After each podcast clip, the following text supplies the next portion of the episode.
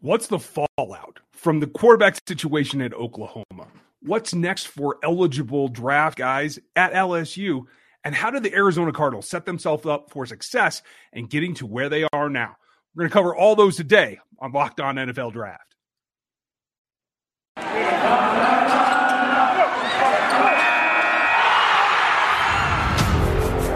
You are Locked On NFL Draft your daily podcast covering the NFL Draft. Part of the Locked On Podcast Network, your team every day.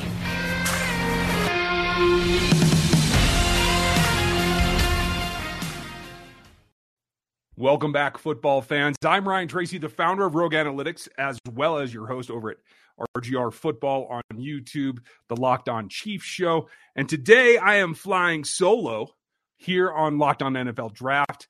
Eric Crocker will be back soon, hopefully tomorrow. We'll find out. He is uh, lost somewhere in Northern California uh, on a trip that just got the better of him, but he will be back very shortly. Uh, I have just returned from vacation, so hope that you guys had a good week without me. I know Rob and Croc kept everything kind of straightforward and giving you the information that you needed. I unplugged while I was out, so I didn't actually get any of the big updates. So I've dove in to the last couple here. And since I have you to my, we're going to go over the things that really stand out to me because while Croc will dig into the film through the season, that's not something that I usually hit deep dive film study until the NFL playoffs and until the NFL season kind of slows down enough to add that in. But what I do do is pay attention to performance and I pay attention to who's climbing, who's not. That's what we're going to talk about today. And there's no better place to start than Oklahoma it's it's been coming for a while. I think that ever since saw Spencer Rattler in uh, as a high school senior on television, I think it all kind of got rolling a little bit early. Was that too much pressure to continue his development? Is it just too much for him at the stage that he's at right now? We're going to have a chance to find out because I think what you saw is a changing of the guard for the Sooners uh, with Williams taking over and playing, quite frankly, with a, a bigger dimension than I think we've seen from Rattler. I don't expect right now, in terms of pure merit, for Williams to give up that job and so it's Rattler to be the starter at OU again, just based on the way that they run the offense and play the game. Now, that doesn't mean that it won't happen. We'll talk about that in a second. But from what I've seen, the question becomes it's one thing for what's best for the team, but when you talk about Spencer Rattler, somebody who uh, July uh, just quick film reviews. That in the top five, at least for me. He's in uh, my top 10. He is falling. Um, and I do run that every position through the season. A lot of people had him as the number one quarterback, possibly the number one overall pick in this draft when they started looking over the summer. That has drastically changed now. The question then becomes where are we now? Uh, from a maturity standpoint, I give him credit because I think he's dealt with the benching very well. And he's in a position right now to do what's best for him in riding this. It doesn't mean that he won't get back on the field. I, I do see a possibility down the line that a freshman is a freshman. And as you go through and you approach what you would hope for this program to be uh, a playoff run to get into that uh, championship playoff, you can see that there are some stumbling blocks ahead. Does this mean that Spencer Rattler will not start another game for the Sooners? It does not. It doesn't look likely right now, but that doesn't put it all the way out of the realm of possibility. And so when you come down to it, what that means is he has to make a choice. A lot of rumor here the last couple days about the transfer portal. That does make sense because right now I have him falling down in my top 10 and I think that puts him not only is not a first round pick, but quite a bit below that. This kind of fall in performance, I think, generally has lasting effects in the negative realm for players.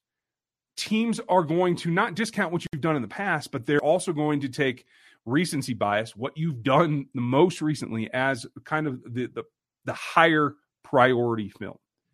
And right now, that doesn't bode well for Rattler. So for me, I think it comes down to do you want to transfer and start over in another program, have to learn a new offense, have to adjust to a new roster, a new coaching staff, and try to rebuild that? Or do you take your chances off of your resume to this point and come out for this draft anyway? I think that's going to be a really interesting discussion as we go through the next few weeks because this change, I think, If I'm him, if I'm advising him, I think he should go back to school. He should transfer, get to a program that needs him, that he can actually show some development from this. Still a pretty young kid. I think there's time for maturity. I think there's time for development. There's time for study, including a transfer and getting into something new. I think that's worth the question marks that a player like that might have in order to get better film as your last film when you do try to get into um, the draft process for scouts to be looking at you with a fine tooth comb and to go through all those rigors. That would be my suggestion to him. There's also certainly the case that whether it's uh, a freshman's inexperience or there's always a possibility of injury too, that being the experienced backup puts him in a position at some point in the season to get back in the starting lineup for whatever reason. Uh, particularly if it's a playoff, I think that definitely would take him back towards coming out after the season and getting into that draft process. We're going to have to see how that unfolds.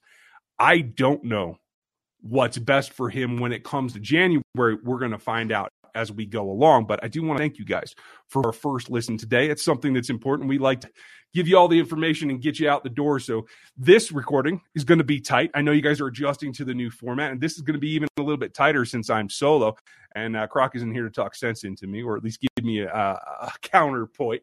And if he was, then we'd probably be watching film on some tablet or something somewhere, and we'd be talking to the camera here on a computer, and we'd probably be doing something on our phones too, just like you do when you're trying to get all of your entertainment and sports watching all on one platform. It's very difficult to do, but there's a solution now.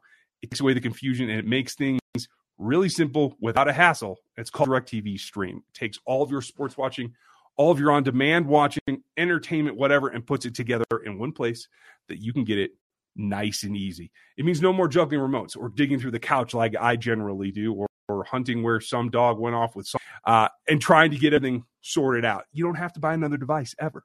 It's nice. And the best part is that there's no annual contract. You can get rid of all the clutter and all the confusion with DirecTV Stream. You can get over there to directv.com to check it out, and it's compatible with a device that is required, and content does vary package. Now, the second thing for today that I think is really important a lot of hubbub about the quote unquote demise of LSU and what's been going on with Ed Orgeron. Now, they've reached an agreement. I, am not going to go too deep into the agreement. Maybe tomorrow we'll talk about who might be taking over that program and what that means for some of the younger players. But today, I really want to take a look at what it means for these players right now. Uh, certainly, this has been a tough season injury wise for them, uh, with Stingley out, two top corners out. I don't know that this helps them. There's any, I have to check eligibility for both of them, whether either would want to come back. I think I think Ricks might have a little bit of time left.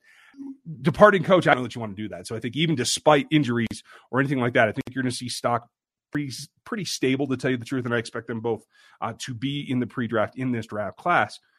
That's a pretty easy one. Now, Ali Gaye just went out and he's going to be out for the remainder of the season as well. Um, that changes a little bit for him. Maybe there there's a different scenario there. Certainly, um, I like what we saw from from Ojulari. I saw a couple of nice reads from him. I believe he's more, and so that you can see that there's a pipeline behind. He's somebody we'll have to talk about when we really take into consideration who might be the next coach at LSU. But a head coaching change at this point, when you're either you know a redshirt sophomore or, or anyone that's draft eligible, and you're trying to get your best performance on there and you're stuck with this season, it makes things difficult. Now, there's prospects all over the place uh, in that program, and I think that you could run down the gamut, every, everybody. Um, but the two that I want to focus on, to tell you the truth, you know, offense, obviously, they're, they're still um, rebuilding, reloading from the national championship game, and that's that's again part of why the coaching change is is very interesting uh, and, and, I think a little bit outlandish. 17 games, I believe it is, since the national championship. Uh, and Orgeron will finish out the season, but then we'll have to move on. Um, for an offensive lineman like Ed Ingram, I think that that is a little a bit challenging there to tell you the truth. Uh, but a couple of guys that I think are ready to come out. Uh, I believe Mike Jones is a redshirt sophomore. The linebacker level here, I think, is what I'm most interested in. Again, we talked about the corners, a little edge rusher, but it's it's the linebackers. Um, a transfer Mike Jones that I think came to the program for the leadership of Orgeron and for the legacy, quite frankly, of a championship program.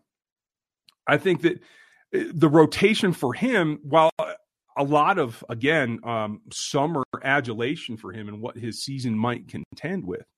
I don't know that I've seen that come to fruition. Baskerville, I think, had a pretty good game the other day, and that is keeping him off the sideline. Now, again, two players that I think are better in space. They're not, you know, take on interior uh, muscle linebackers like I like to call them. Uh, they don't take on and defeat guard blocks or that kind of thing.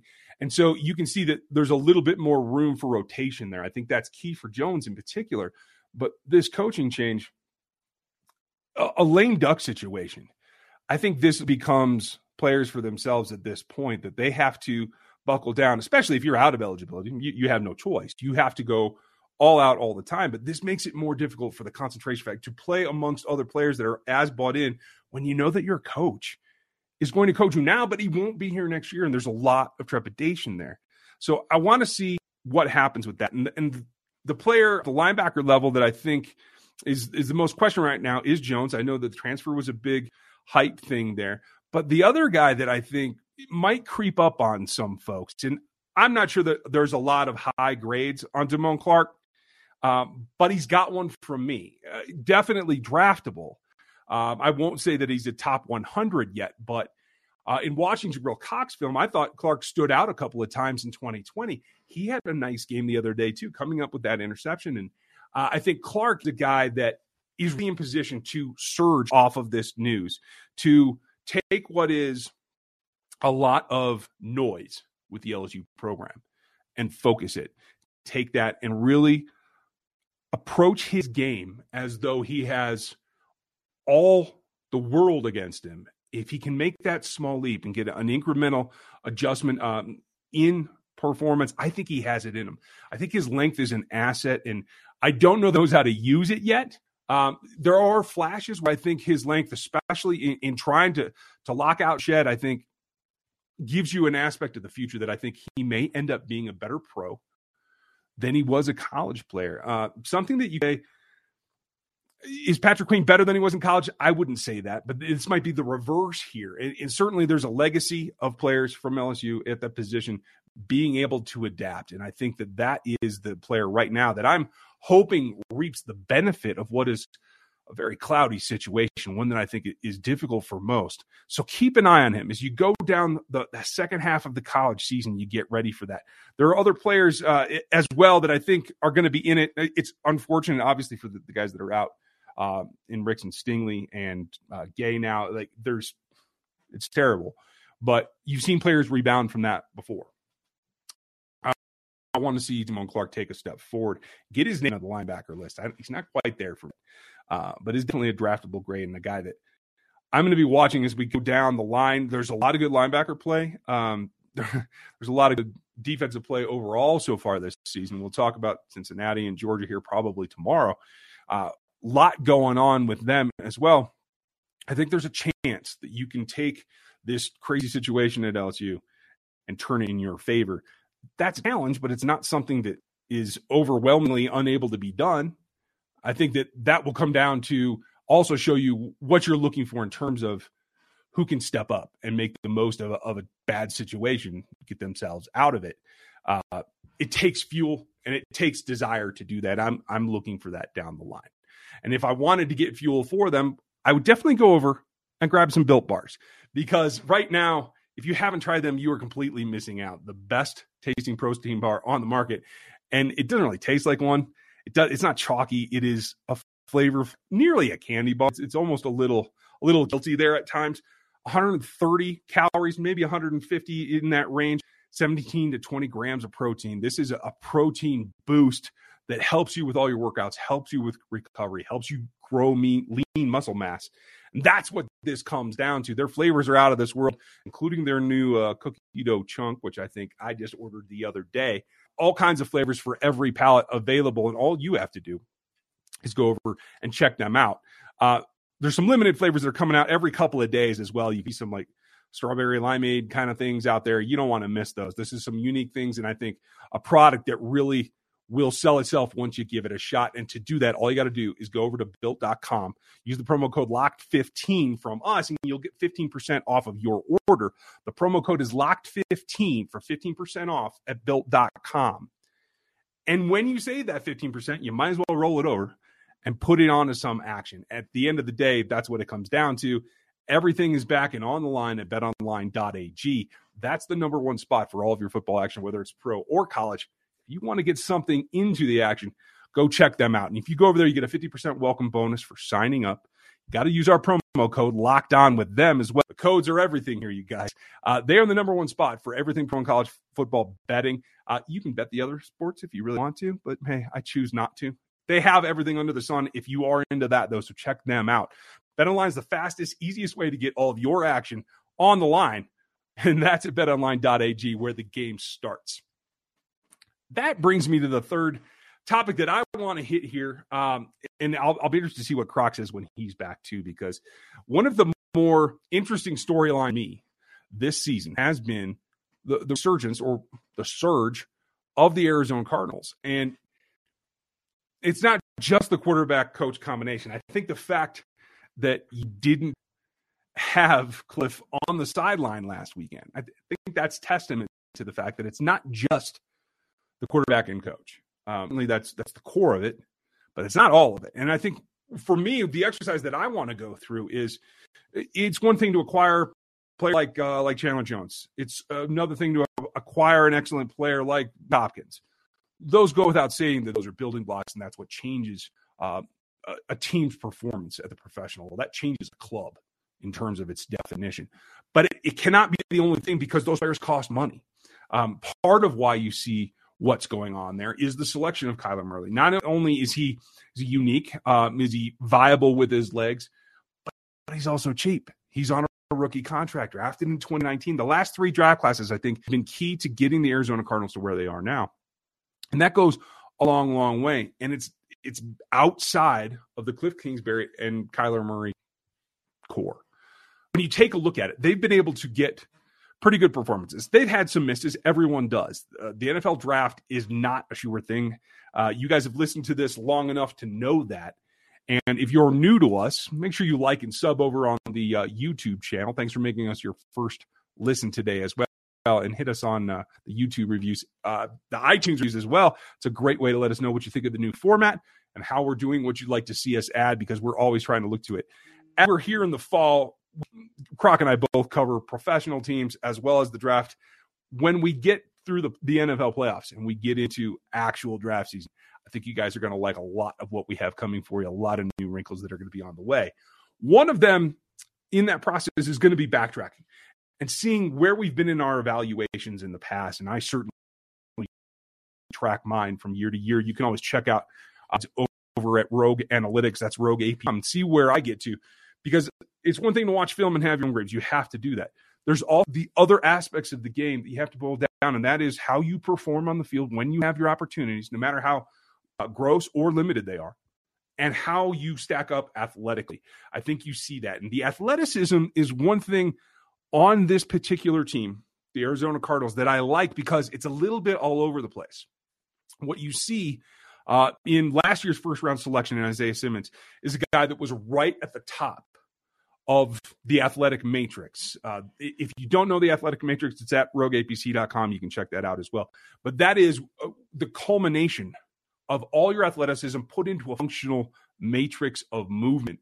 It's not SPARQ, it's combining things well beyond SPARQ and an evolution that shows you what a player is capable of physically then you got to do all the coaching and get them on your plan. I think isaiah simmons is a unique athlete.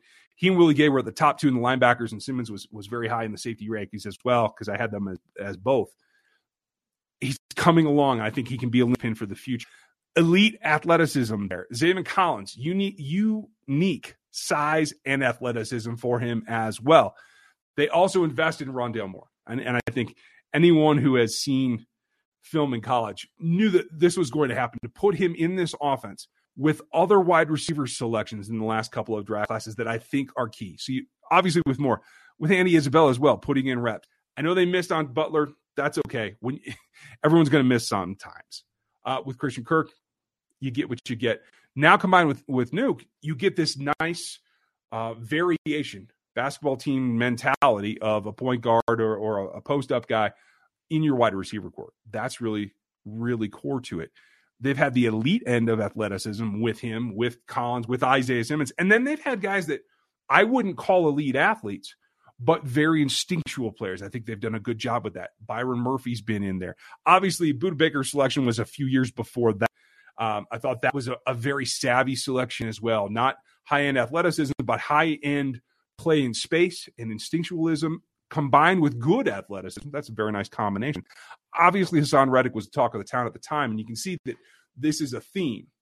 Wide receivers, corners, or, or let's just call them DBs, and what you get at the linebacker level. I think that's the core of what they're getting there, and that's enabled them to then put kind of the cherry on top when they get Kyler Murray in, in the draft, and you put him with Cliff Kingsbury, and you get those two. It's it's the basis around them that you have enough effectual players out of the drafts to then combine with them. And I know uh, Reddick and Baker were 17, I believe, looking at it now. But while there's a, a, little bit of leap there, let's let's forget about the Josh Rosen selection. We'll get to that later, uh, or next time we get around to it. It is finding impact players outside of the quarterback com- combination that I think they've done a very good job with, and has helped lift their defense enough to stay on pace there. I think this is a team that's rolling.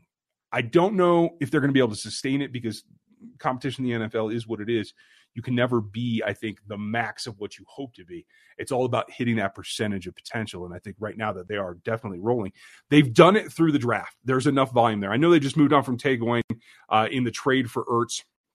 Uh, again, a good investment at the draft level to then go get uh, a proven instance, although albeit injury injury prone in Ertz, uh, that give you another aspect of at the offense that I, think rounds them out really well, and that's using your draft resources. I think very very well. Um, it's not all about trading draft picks. It's it's about trading quality draft selections that maybe you've overdrafted and you don't have room for to get them on the field, or maybe they're not fitting your scheme. But if they have value and you've made your draft process correct in your evaluations, they have value to other teams as well, and that gives you value in return. So that's it for me today. A uh, little bit of a long time. I hope you guys enjoyed that. We'll try to get Croc back tomorrow. If not, we have a couple of other topics that we need to get to in touring uh, pass rushers. What's on with some of the elites? What were some of the surprises this last weekend, including uh, one one guy in particular that I, I want to get to that I think you guys are probably aware of, but he's flying under the radar in terms of the pass rush. Um, this time of year, that's where it starts to really kick in for me. So I'm looking forward to that. And we'll be back, obviously, with Rob Lang waiter later in the week, if I can pronounce that correctly. So thanks for spending your time with us today. Sorry, this one went up a little bit late. We'll be back with you tomorrow. Have a good one, and we'll talk to you then.